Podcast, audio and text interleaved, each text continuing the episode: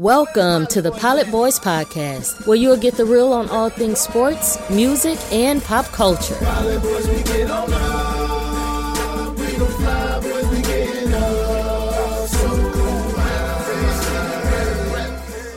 And here are your hosts, Vishwant and Partha. Partha, I'm sitting here looking out the window at about 18 inches of snow. I guess you don't miss uh, miss Ohio too much right at this. Not moment. an ounce, dude. I'm looking out the window at sunshine and trees. Yeah, but you can't have snowball fight in there. Take care. Don't need a snowball fight, bro. I'll fly to Colorado if I need one. well, let's get into it, man. It's a it's, it's been another interesting week with some news and tidbits. We try to try to filter some stories out that we can have real co- conversation and dialogue on. Let's get into it. All right. So, you know, the first piece is from one of my favorite players, Draymond Green, uh, talking about a double standard between trades on players and teams. Uh, basically, that when a team trades a player, everyone's like, oh, it's business. Uh, when players choose to get traded, everyone's like, oh, they're being a diva, they're being dramatic, like they shouldn't do that. They should honor their contract. So, you know, there's a couple ways to look at this. I just want to paint some color. First of all, you know, players definitely deal with a double standard on that front. Yep. It definitely exists. But not all situations fall into that scenario. So, No. what James Harden did, what Kawhi Leonard did to get out of San Antonio, those are, in my mind, going against the deal that you signed in good faith and not handling the situation properly. Because with great communication, even if you sign an agreement with somebody else, people in general are reasonable. If you sit down with your GM and your owner and you say, hey, this isn't it for me, and I know I signed this agreement, but how can we resolve this so I can go play basketball somewhere else? But at the same time, you know, we don't hurt your franchise in a major way. I want to make sure that I leave it better than I came. You know, that's that's a better way to handle that situation than just saying, "Hey, I'm not going to play until you trade me, and I'm going to go to the strip club and violate all the rules." Yeah, I mean, I think that that's that's where the line gets drawn, right? And how you handle a disagreement with your company or corporation. And the truth is, you know, I, I sympathize with Draym what, with what Draymond is saying, um, specifically in the Andre Drummond situation, right? Like the guy wants to play basketball, and you're sitting him because you want to save his value for a trade. That's that's some bullshit, right? there Yeah, hundred percent. you're also paying. But it is bullshit. But the helpful way to look at this thing is that these owners are paying for these players' salaries, right? And when you sign a guaranteed four year contract, you're signing up for some security there. If you want to be able to dictate what you want to do on a shorter scale, do be smart like LeBron and KD how they structure their contracts, right? They structure their contracts in a way that they're not tied long term to the team so that they can go in two years if things aren't going well they'll have an opt-out clause or they feel differently they have an opt-out clause so you can't have it both ways if you want five years of guaranteed money and security you're also signing up for the fact that the owner is paying your exorbitant salary and so therefore they have more rights and more power what to do with you than you do as a player once you sign up for that contract. So that's kind of the dilemma. I think sometimes this is like a lot of things in our, our culture. We look at it as either or, right? It's either you're in one basket area or the other. But I think it's important to pay context in these scenarios and give the whole picture of of how this thing is structured and set up, right? Hundred percent. And look, if you wanted to play basketball and you didn't want a coach to control your playing time, you didn't want, you know, the the circumstances that come with playing in the NBA, then don't take the contract. Don't make millions of dollars, right? But Yeah. if you're guaranteed, even if you get hurt, even if whatever the heck happens, that you're going to get some portion of that contract, there has to be give and take to that deal. You just can't Yeah. have it your way every single time. And to your point, that's that's where the failing is. It's not just in sports. This is business in general. Yeah. You you have to honor the agreements you go into. You have to understand that it's a mutual compromise every time you enter a deal. It's not negotiation is not you taking from somebody else and always trying to find ways to take take take. but it's about Yep. working together to create something bigger. Yep, and I think you're you're hundred percent right in that. in communication and conversation is is important. You have to look at your whatever organization you're in, whether it's a business or a sports franchise, and say this is the situation that I'm in now, and I need to have and create relationships that are conducive to both sides getting what they want. Creating animosity between you and the ownership group and this kind of like high stakes like boycotting and things that are happening specifically that we're seeing in sports i think we're setting an unhealthy precedent because a lot of times these guys are getting exactly what they want while not behaving in ways that any employee in regular corporate america could get away with and and still have a job Yeah. Yeah. hundred percent. So, you know, I, I think that's, that's one of those that you see it both ways, but at the end of the day, Draymond's one of those guys. It's funny because he would never ever conduct himself in that way. Right. No, so that's he- why he's upset about a double standard because, you know, he's, he's seen probably a ton of peers go through the same situation where they've struggled and, you know, they've wanted to get out, but couldn't. Yep. Yep. Yep. And it's good. What Draymond did is healthy, right? And I don't think the NBA should be censoring uh, these players and finding them for saying things like this because he sat down, he he explained his thinking and his logic and why. Whether you agree or disagree with it, that conversation is important to have. Maybe a press conference after the game may not be it, but the NBA and the players need to say, how can we communicate consistently like this so that we have an open platform for us to have communication and fix issues that we have, not just, hey, shut up and. Yeah.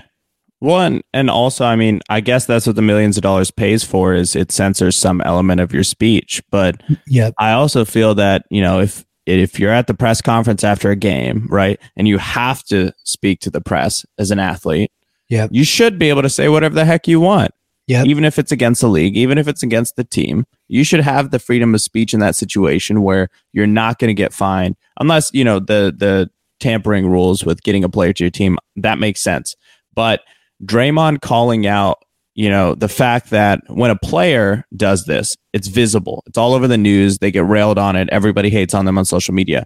When an owner does this, and when the owner acts in bad faith, and I think this is really where his point is. Yeah. nobody knows, and they cover it up, and the player's stuck. Why do you think us as the consumer, the fans, the audience does this, right? Because they'll they'll jump in the fire when a player do you do you think it's because they feel more attachment to the players than the ownership or do you think that there really is even a double standard in society in how we handle you know specifically in sports you know the, a lot of the feeling comes from these are young rich minorities and people do not want to have them f- to to almost have them feel like they're they're invincible or they have unlimited power. Why do you think that double standard exists? You know, it's weird. I think in our society, at the top of income, we respect and admire those folks. And I think we strive to be like them. But when somebody has shifted income classes in their lifetime, we compete with them because we feel like they took from us an opportunity we could have had, even though it wasn't our opportunity to begin with. So I think there's this sense of resentment we tend to build with people who get out of the circumstance that we were born into versus people that were born wealthy. We strive to emulate them in so many ways. It's like it's like a really weird kind of almost stockholm syndrome. Yeah, yeah, and it, it is fascinating. And I also think, like you said, the accountability factor, right? For we we're sports fans, so let's focus in on that. Is a lot of the issues come with the difference between good organizations and bad organizations, and how do we set standards in which organizations are held to standards where they have to compete you know that they have to so many ish back, underlying issues with revenue sharing and not having to necessarily put the most competitive product out on the court and always working in your best interests financially versus putting out the best product on the court is also seems to be an issue that is starting to impact the relationship between players and organizations. Oh yeah, I I totally agree. Man, so uh, you know, I should have taken the bait earlier when you talked about the weather in Ohio. By the way, yeah. but um, have you heard about the stuff in Texas? Course, man. I'm connected to it. Family members are are down there. People I'm you know I care about are down in in Texas right now in freezing temperatures mind you, this is not something they're used to dealing with or they know how to handle like people up north do. In the midst of that, right? They decide uh, the power grid, and this is the energy capital of America, Texas, right? That's where all the energy comes from. The power grid freaking fails, right? Like this is America. Like again, I feel like I keep having to ask myself this question: Is like this is America, right? you know, this is something you expect in in less developed nations, but you don't expect something like this to happen here. I mean, literally, people have been without power in three degree temperatures in Texas with no power. Yeah.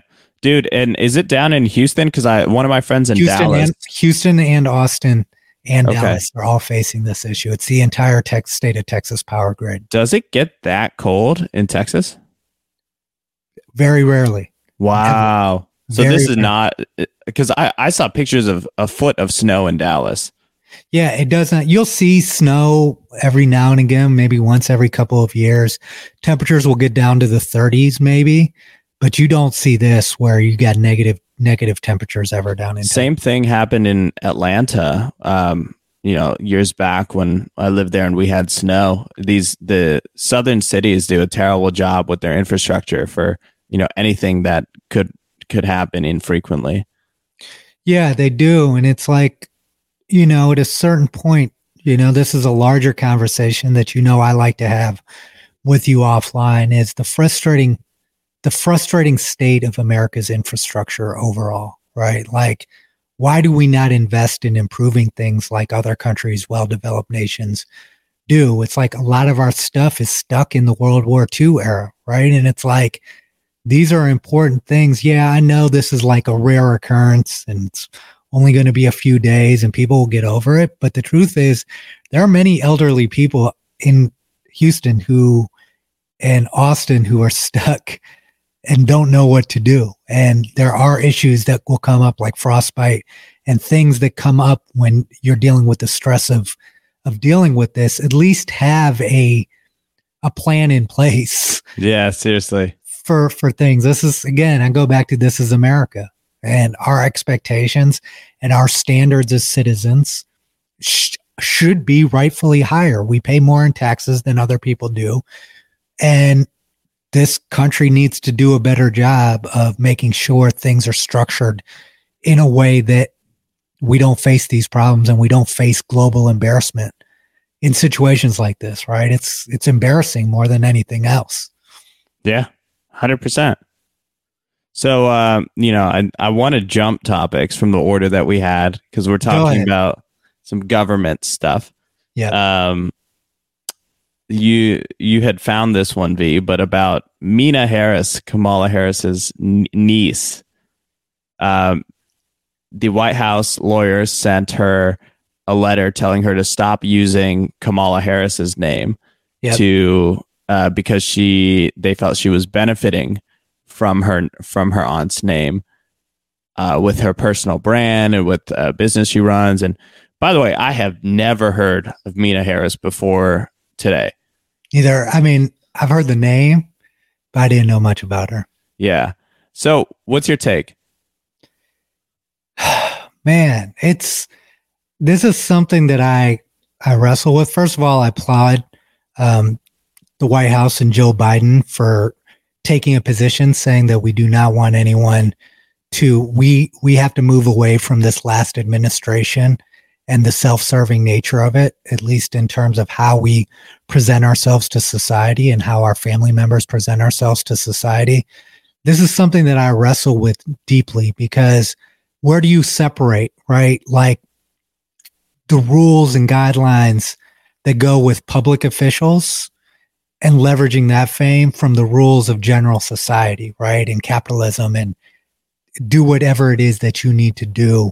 Um, so long as you're not breaking any laws or doing anything illegal. Um, so I wrestle with that. And I even wrestled with it. You know, I, I had a little bit of an issue in January when, during the midst of this pandemic, um, Barack Obama decided to release a $50, $50 book um, to, to put out and, and generate millions of dollars from, right? It's like the biggest thing is represent what you preach.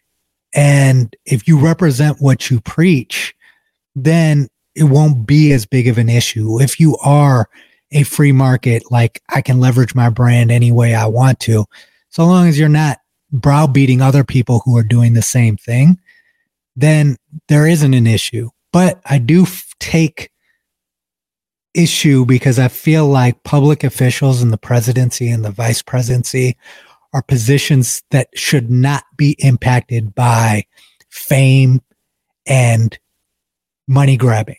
I don't think it should.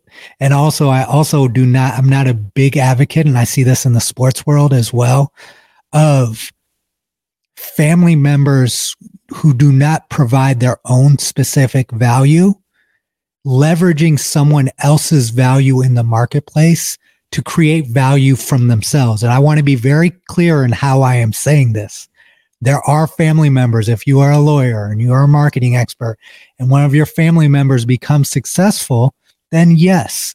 But if you have no skill set in certain things and you are certainly suddenly taking positions of power only because of the power that someone in your family has with no skill and no background in that, that's problematic and isn't isn't good for the system overall. I hope so, I hope that I hope what I said makes sense. I don't know if it does. I have the exact opposite perspective on this one.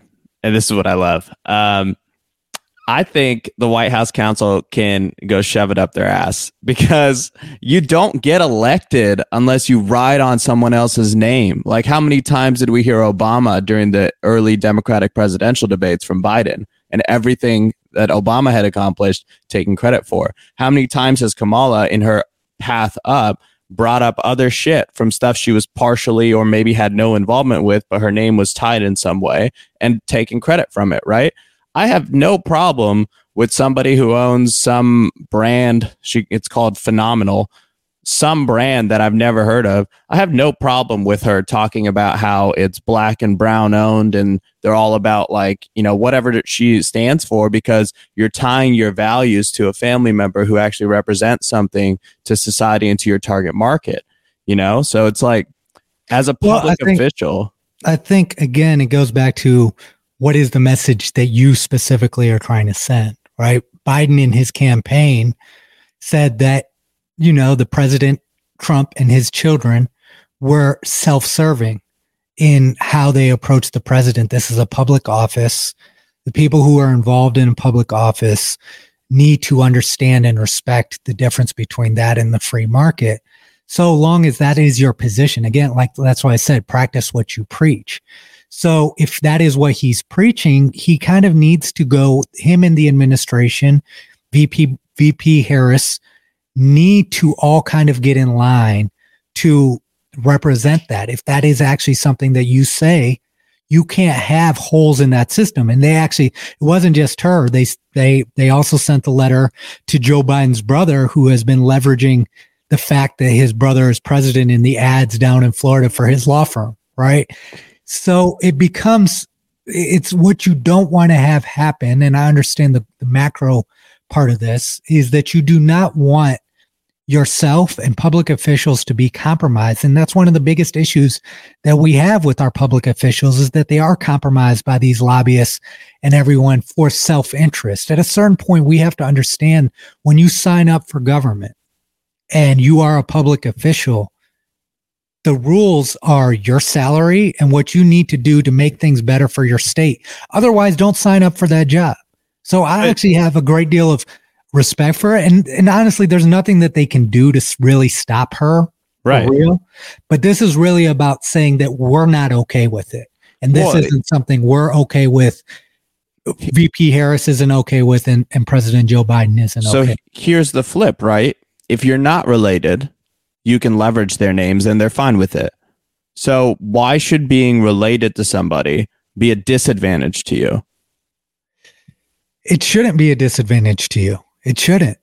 But what what is happening here is that if your your loved one is the vice president of the United States of America and you know how much criticism and how sensitive that position is already I'm not saying you have to but perhaps you should be a little bit more careful in making sure that stones can't be cast and it doesn't look like you know a, a glass uh, to me the whole thing just looks like virtue signaling just on a bigger scale it just feels is. like you know no real it doesn't feel like it means anything it feels like just a blank action that you know is against people that are in your family like that's crazy couldn't you just give them a phone call if you really meant it that's the thing that gets me. I think me that's right been done. I think that's been has done. it though has it because if you have a family member and you call them like I, there's there's no she way said that she was gonna. She said that she was gonna take her off the website. She didn't take her off the website.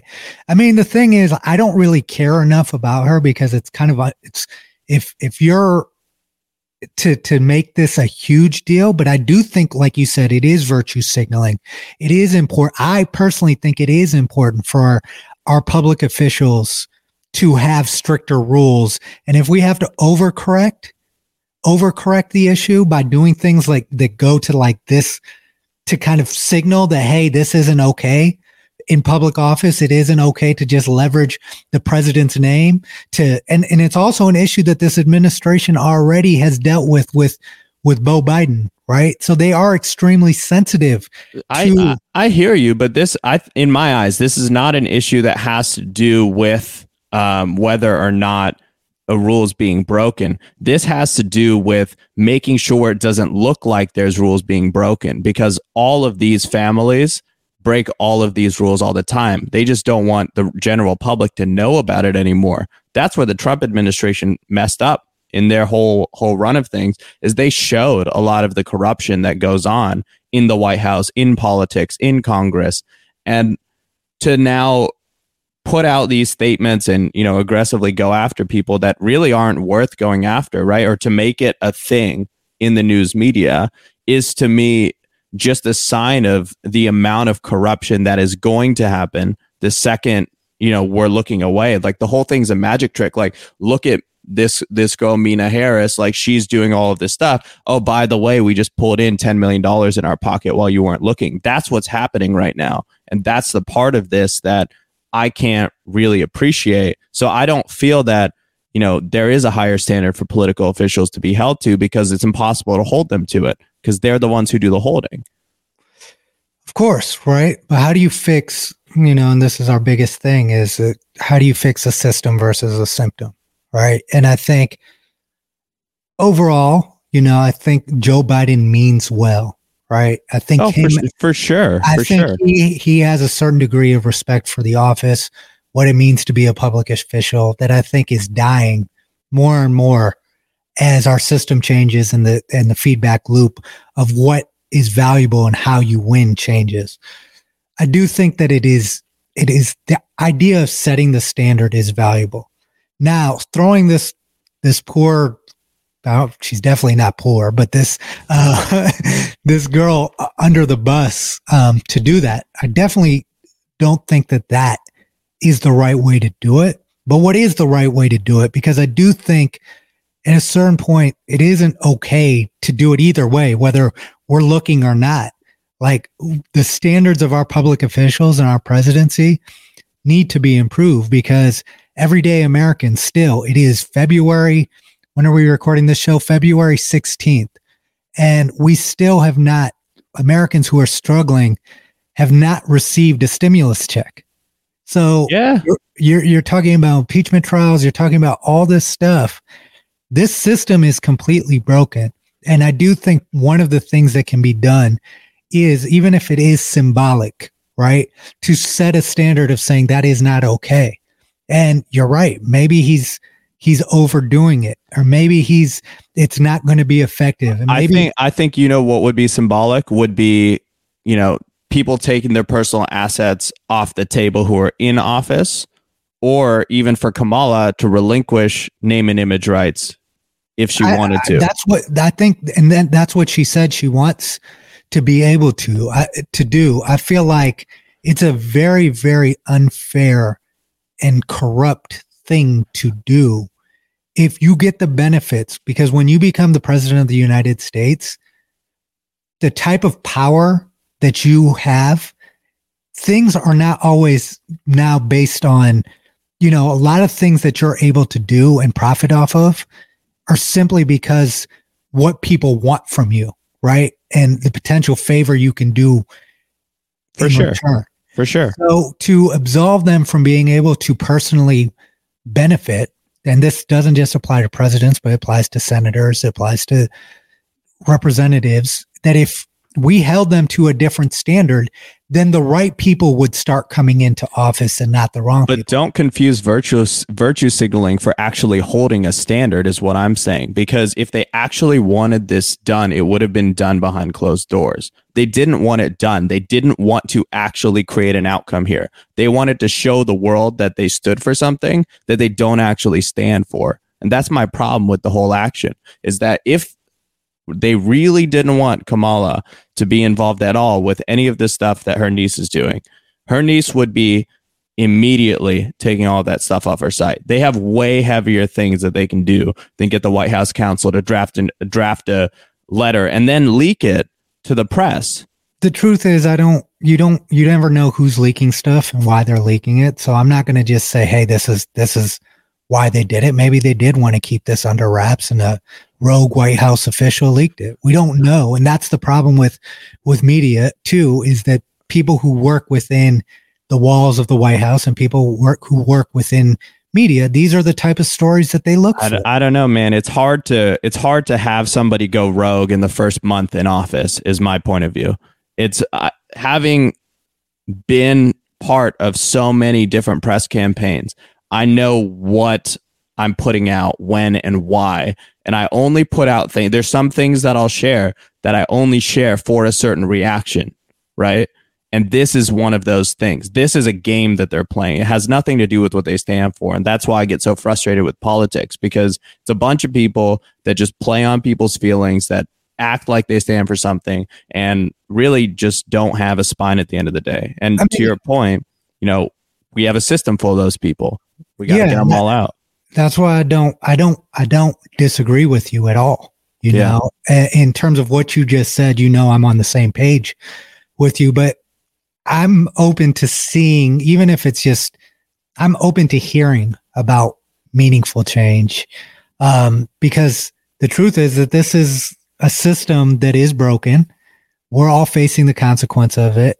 Everyone is enraged and outraged. And you have a whole bunch of people who are just playing it, like you said, playing a game based on what they think people want to hear, based on what they think will get them reelected, not about how do we fix this fucking power grid in Texas that's causing millions of people not Seriously. to have power in frigid cold. That's not the issue. All they do all day long, this impeachment trial is the priority. This is something that we're talking about in the first 30 days of your presidency. Like, fuck this guy. He's he's out of office. Let him go sit in his his float. We have bigger fish to fry, bigger problems to deal with. As I said, they still have not sent out these stimulus checks.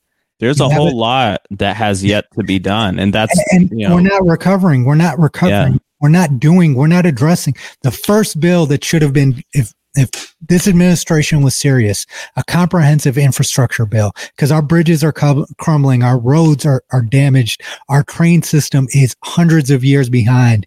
Our it's like, come on now. We look we look foolish while you guys sit here and talk about impeaching impeaching a clown, you know, who's probably going to write a former president. Yeah. You know what I mean? Like, it's over. Like you beat him. Like what? Yeah. what why are you still talking about him? You know, and I understand the fear of potentially him running again, but if just beat him again, Yeah, I don't. Yeah. I don't understand how that fear And- is worth more than the four years of time you have to do something. and and the duplicity is so funny because it's like the, the whole Mitch McConnell thing was so funny to me, and it's another exposure. It's like you won't vote to impeach the guy, but you say he deserves to be impeached. Yeah. Like the reason that you didn't impeach him is because you are kind of playing both sides because Oh, you are sure. like you're like he might be our presidential candidate he might give us the best chance of winning again four years from now so we don't want to take that away but then you're going to browbeat him when you don't vote like shut the fuck up I was you know? telling a friend if um if I were to run a political party, I I would want Mitch McConnell at the helm because that party is gonna be everywhere, man. yeah that guy He knows how to play the game. you know that's the thing he shows you like if you really want to understand everything that's wrong with the system and why it works the way and is, how to exploit it. study study Mitch McConnell, study Dick Cheney, and you'll understand. And study Rahm Emanuel. you Yeah. know, to be Yeah. fair to both sides, right? Yeah, straight up. I mean, you'll see it on both sides, and it's it's some people are just better at covering it up than other people. Yeah, they are. But it's it's it's silly and it, it just sucks for most people because your only way to liberate yourself from being enslaved to the political system is to create financial freedom for yourself. Financial freedom doesn't mean having a hundred million dollars, but enough money where you're not enslaved and you're not whether they send you this fourteen hundred dollar check or not, it's not going to prevent you from taking care of your family. And that's that's what I hope to encourage people to do is to find out as many different ways to not be enslaved or indebted uh, to a system or someone else for your success or failure. Hundred percent. So, you know, I think that brings us to a couple of the pop culture pieces that we want to touch on before we get into a deeper discussion that we have saved Yeah. for you guys. Um, you want to you want to kick it out? That one was pretty deep, though.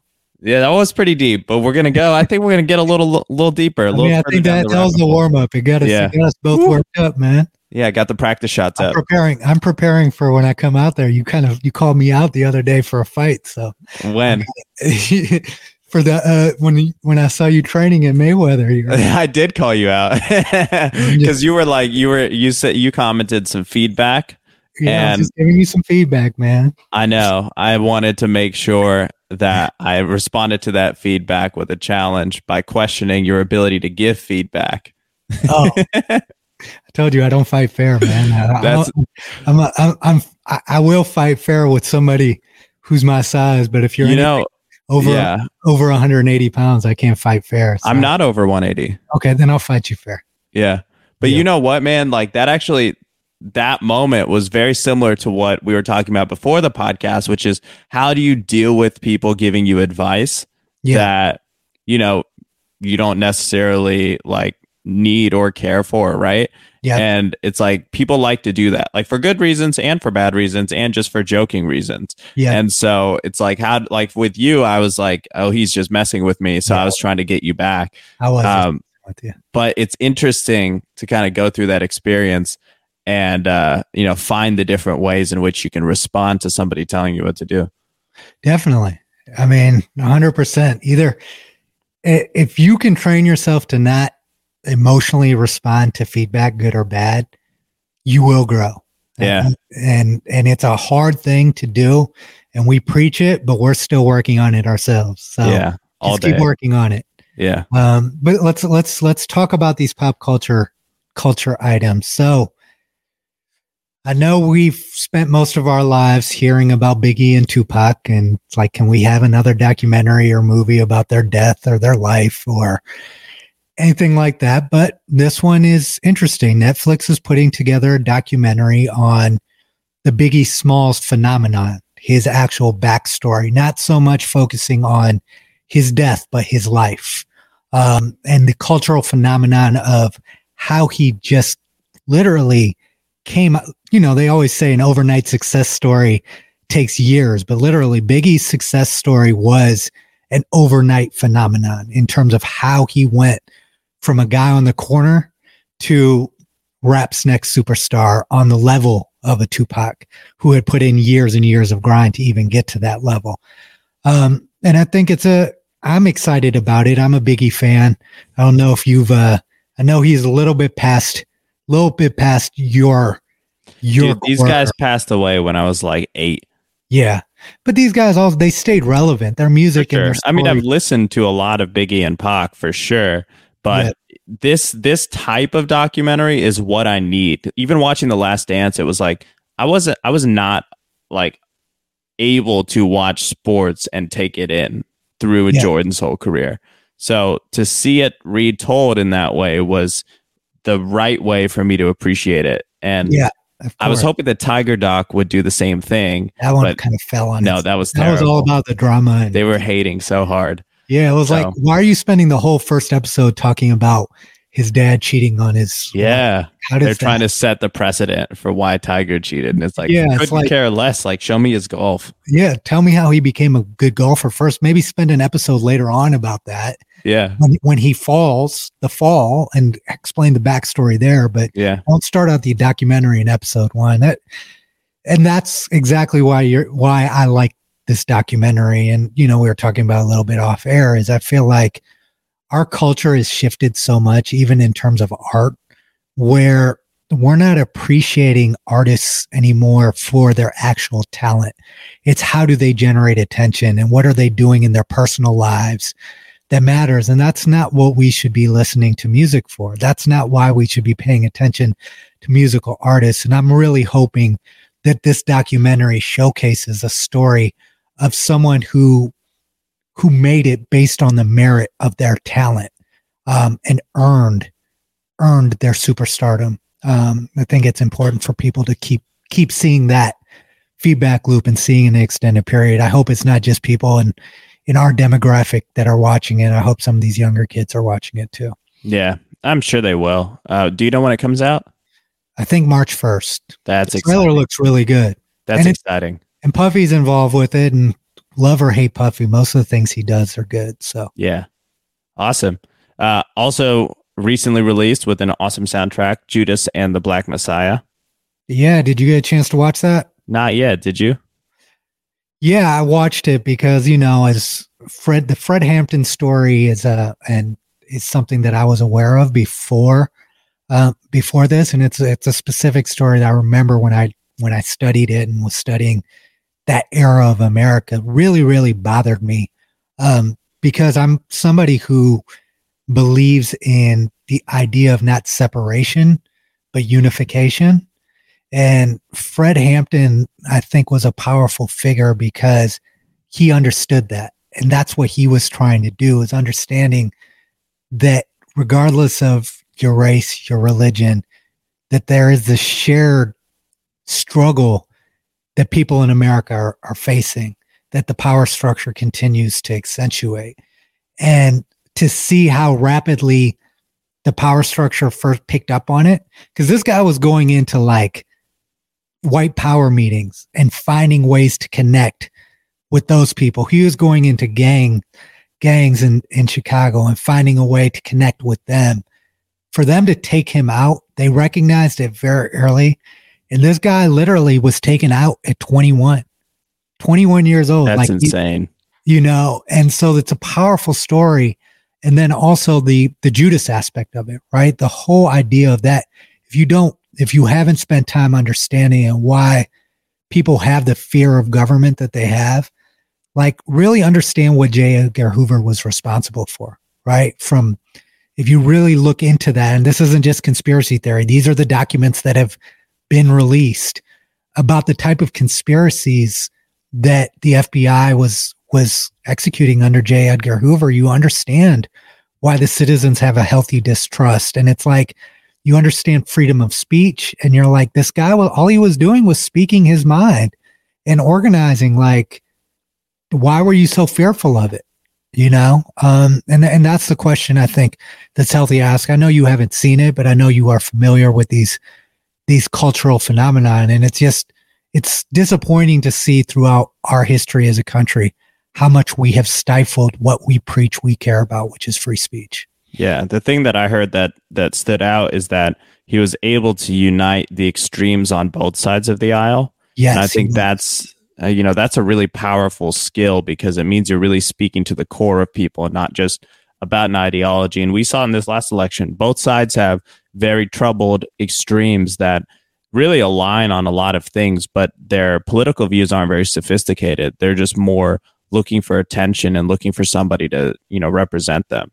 Yep. And that's why I had so much am- admiration for him because you can find holes in a lot of even the figures that we admire as they gain power. Um, you saw them be compromised. And this is a guy, maybe he would have been if they let him make it to 40, you know, but I doubt it, right? Because what he was preaching was authentic and true. And he already had shown that he was willing to pay the price several ways. Him and Ali are kind of guys that I really, really have the most respect for in that era because they really practiced what they preached. Yeah, it's such a it's crazy, you know, at this age going back through that era of history because uh, the textbooks we were taught that era of history from didn't represent it like this. They didn't yeah. represent the truth by any means, and it's powerful to understand that even in the U.S., even where it's it's free, the government has a say on how you're told certain things, and there's a pretty crooked history that it's important to know about and understand to build what you're talking about, V, that healthy distrust. Yes, yes. And, you know, it's the unfortunate truth of power and systems of power, yeah. Right? It's like you have to maintain that power.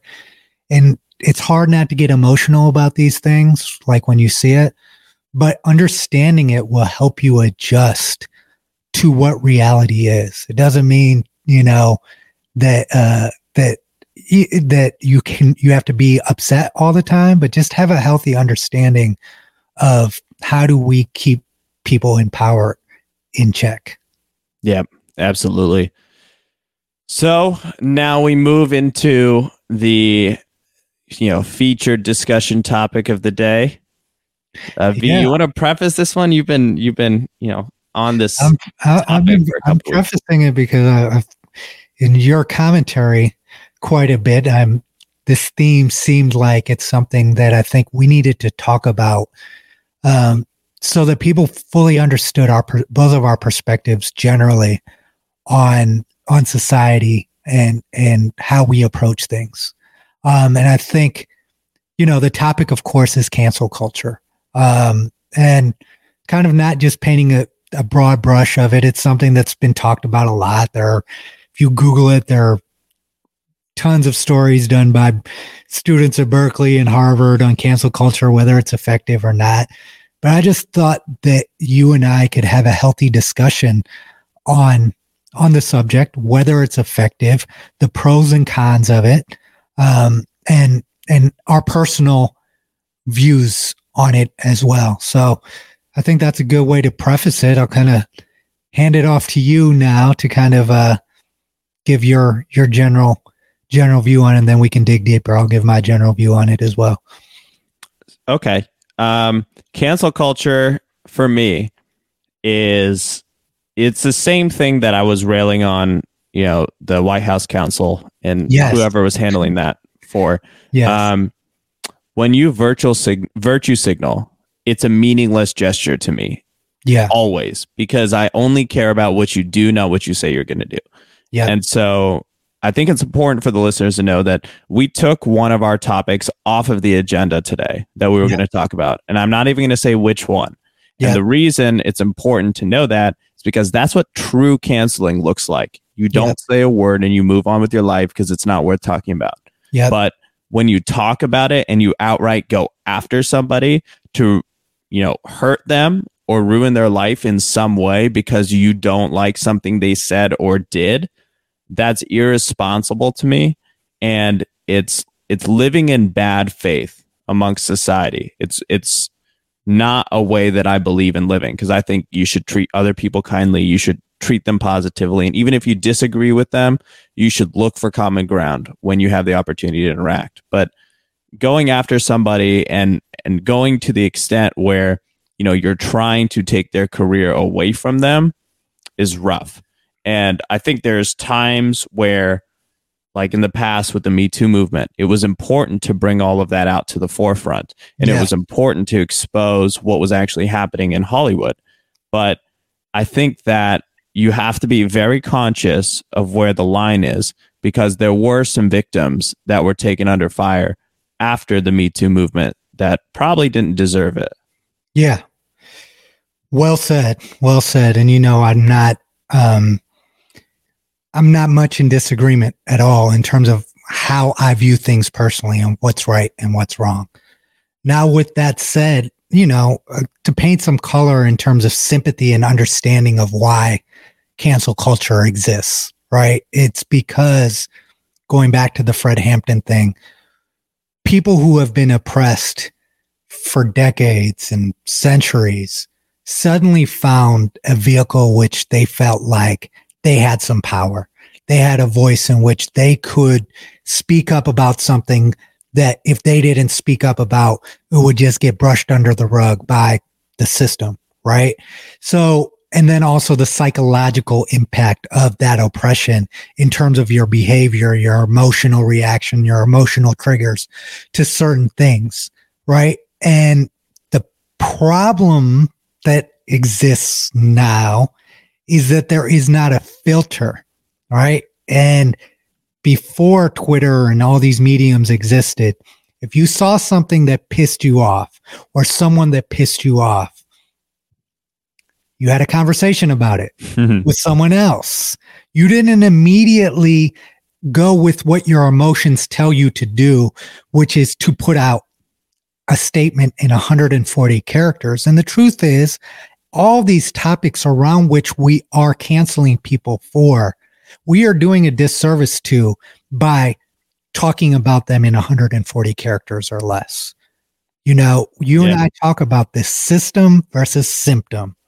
And so every time we uh, get outraged about an individual, first of all, celebrities do not matter all that much societally in terms of how they behave should not be the standards that we set for general society, first and foremost. They are a small percentage of the population. Their standards and rules are very different than ours.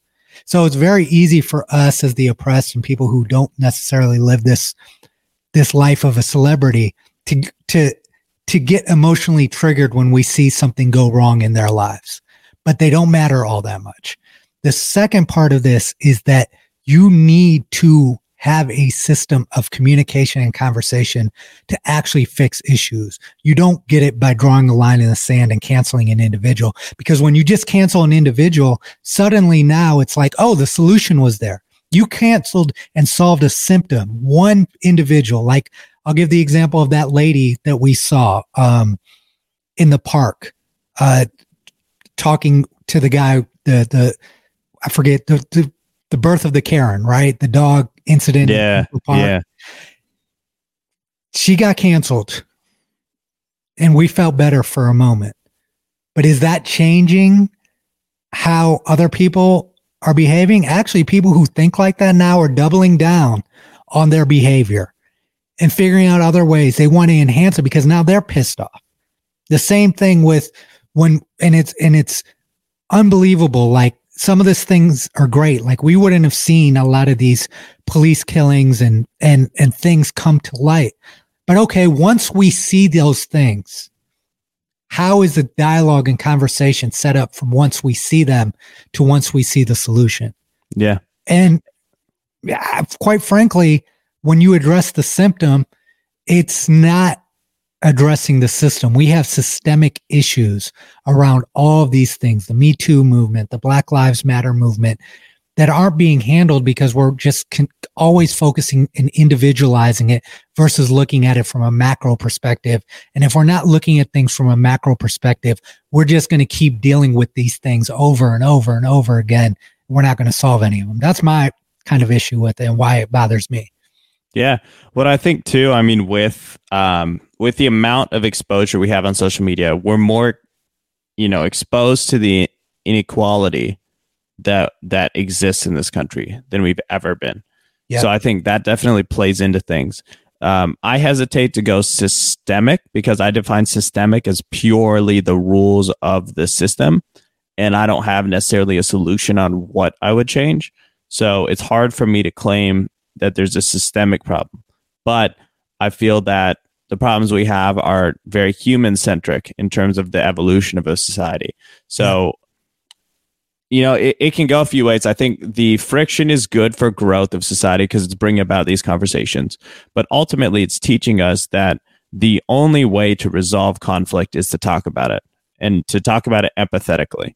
So, you know, if somebody's upset and they're going way across the line, the other solution is remove yourself from that situation and move on with your life because it's just not worth the energy. Yeah, there's certain and, and at least have a filter. There are certain things that have happened that are worth us talking about. They definitely are. But ask yourself why you're why you're talking about something. Is it mm-hmm. it because you want the attention and the feedback loop that comes with jumping on a mountain that's moving or a moving train of of of outrage? Are you really outraged? Yeah. Are you are you asking yourself these basic questions? And if you are outraged, is your outrage justified in every situation? You know, and and then what are the consequences? Finally, what are the consequences of your outrage? For example, I, I was reading about the canceling of R. Kelly and Michael Jackson, and uh, as far as I saw on social media, everyone was saying they were canceled, right? Because R. Kelly, the R. Kelly documentary came out, and people were like so disgusted by what he did but the next day, his streams went up by 4 million. So, how is that an effective use of social media? The outrage sometimes actually re- leads to an equal and opposite reaction that's dangerous. That's also with our president, right? It's every time someone responded and was upset at Donald Trump, what happened? Donald Trump's followers went up. More people listened to Donald Trump. Media talked about Donald Trump more. If they did what you just said, like what we did, which is just ignore the guy, he would have never been president of our country. Yeah. You yeah, hundred percent. But they did it for the views, and they propped up his platform. And to your point, that's it's an egocentric decision when you yeah. choose to talk about it's about you at that point. It's not about them or what they're doing or what they're not doing or what you feel like they should be doing but it's about you wanting to prove that you're better than somebody. That's like the core emotion in cancel culture is that i'm better than these people. And i mean i would say you're not you know especially if you're going to go after them digitally as opposed to in person. Yep. If you if you took whatever your feelings are and you expounded on him. And this is, you know, why there's, I feel like there's a lot of ineffective, um, ineffectivity or ineffectiveness with cancel culture, right? Is that if you take that same outrage and you organize a thousand people to send a letter to your local congressman or send a letter to the media outlet that is covering these people do it in do it that way as opposed to once you put it out on Twitter and it starts getting engagement, these media outlets can capitalize on it. It can be monetized. And why would anyone, why would anyone go away from something that that's profitable in our yeah. culture? Yeah. You know, and that's, that's it. It's like, let's have conversations. I feel I'm annoyed and you face this annoyance too because neither one of us really tries to take a position, a hard line position on anything. We try to understand problems yeah. more than we try to take positions. And I feel like cancel culture is an extension of what our culture is becoming, which is everyone's looking to have an opinion on something versus trying to understand a problem. And that is why there are so many lines and drawn in the sand. We don't talk to each other anymore. It's okay. You voted for Donald Trump. So you're in this group automatically that represents all of these things. Okay. You voted for Joe Biden. You represent all of these things versus even asking the question, why did you vote for Donald Trump? Why did you yeah. vote for Joe Biden? That question isn't even asked. It's immediately people are boxed in to a situation based on things like that. And that's that's not healthy for society. The studies are are vast and deep. This isn't a, a healthy phenomenon. Well, and here's here's the extent to which I've seen it too. Just to add on to this, the um, before the Super Bowl, somebody and after somebody that I follow on social media was posting, um, you know, very angry messages about Tom Brady because mm-hmm. Tom voted for Trump. I don't really understand why that matters, nor why I should care, because it's not like I am taking political advice from Tom Brady. I am watching him because he's the greatest quarterback to ever play the game of football. And I like watching that. I don't give a shit what he thinks about in his free time about politics or whatever. I admire what he's done with TB12. You know, I admire that he's had a consistent home life for the duration of his career. You know, these are these are some solid things, but these the fire that I saw behind this person showed me that they were more angry about their inability to have a voice to change the world and they were projecting that onto everybody that differed in a viewpoint from them and characterizing essentially one action to summarize a person's entire being which the other thing. Yeah if you we all we all live in glass houses if anybody yeah. put a microscope under any one of our lives and evaluated every single one of our actions I, I, I guarantee you someone would find something to take issue with in society based on even if they based and also you can capture a moment of something it may not represent the whole context of the situation but you can capture a specific moment and suddenly that represents more than what you said and also to take your point with Tom Brady a little bit further is that he never came out and said that he voted for Donald Trump there was a hat a make America in the background great in the background. And if mm. you understand how locker rooms and, and football culture works, a lot of times packages are sent to players.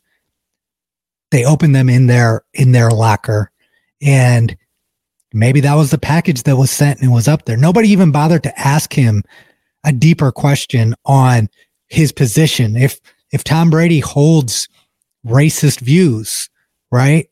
Then Plus, that Tom is Brady's been in the game so long. He was in the game when Trump was cool so it's like if if if there are specific things that Trump represents, like white supremacy, that Tom Brady is in line with, ask him those questions yeah. and find out those answers that matter. Because if he does hold those views, then no, he doesn't have he doesn't he shouldn't have the right to leverage his career using coworkers that are predominantly black um, that don't hold those views. Then there is a problem there, but you can't get to the problem if you assume without digging deeper and asking questions. And there's a press conference that these guys do ask the real questions, ask questions that matter, and then develop an opinion. Don't do it based on the fact that he had I happened to have a hat in his locker. There are so many explanations for that that yeah that, that, that could be deeper.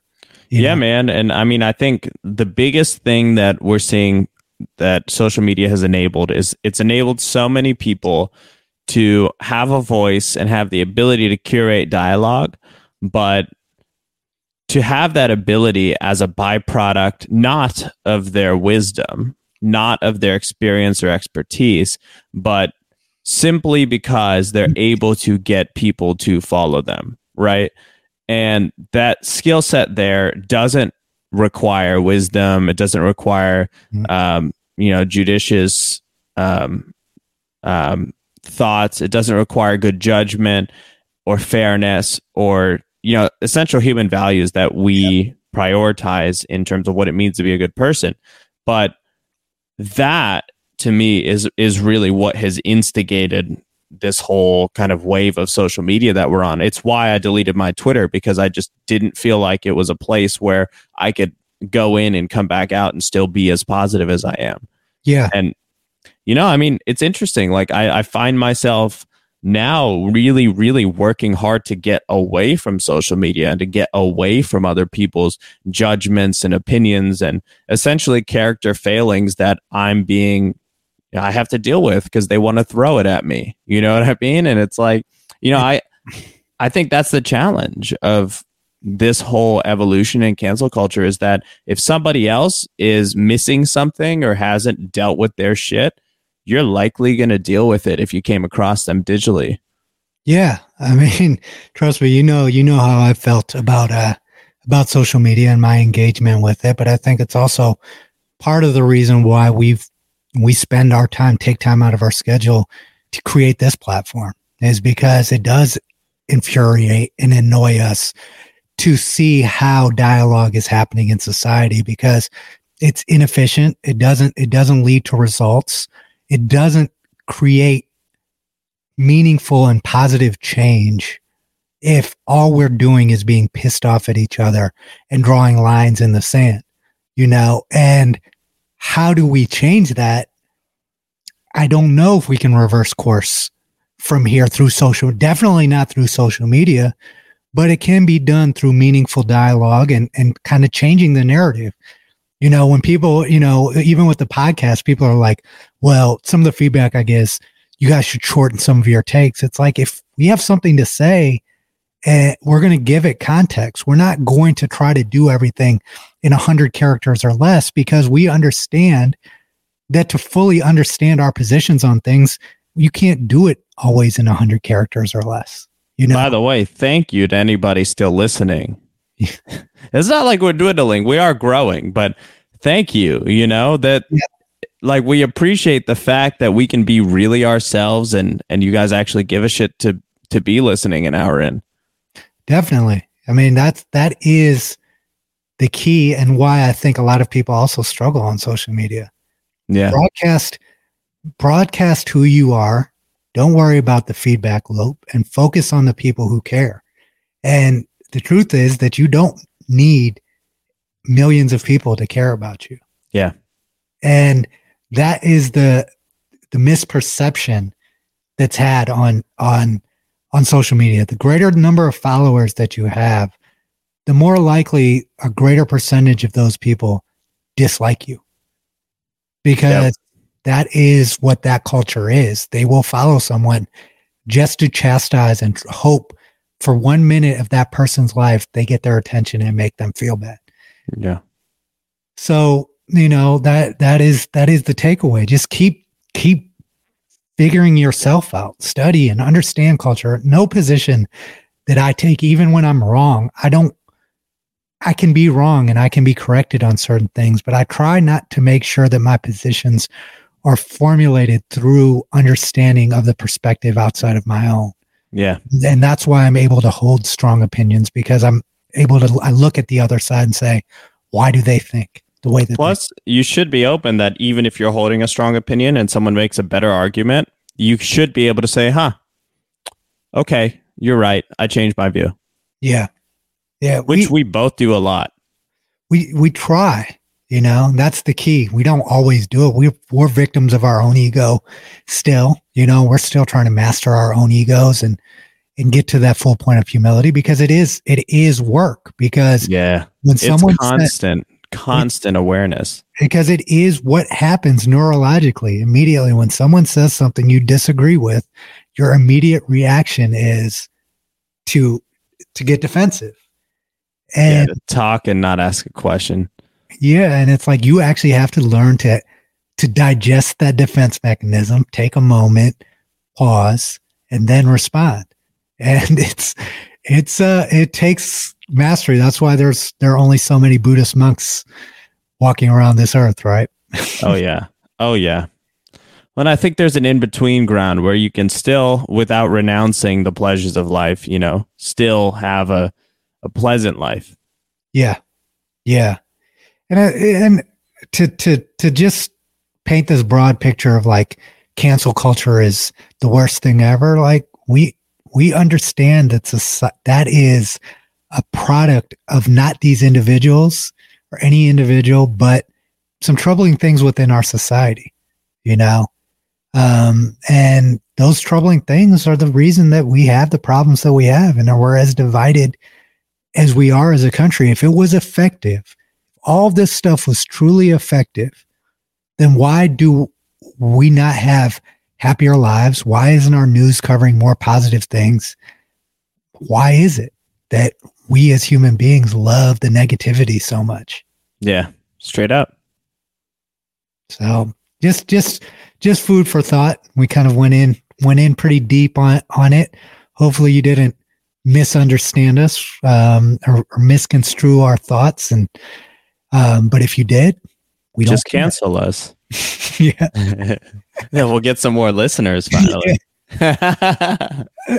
oh man, let's let's uh let's move on. It was a good, healthy, therapeutic conversation. hope you got something out of it, Partha. It was good for me. Yeah, for sure, man.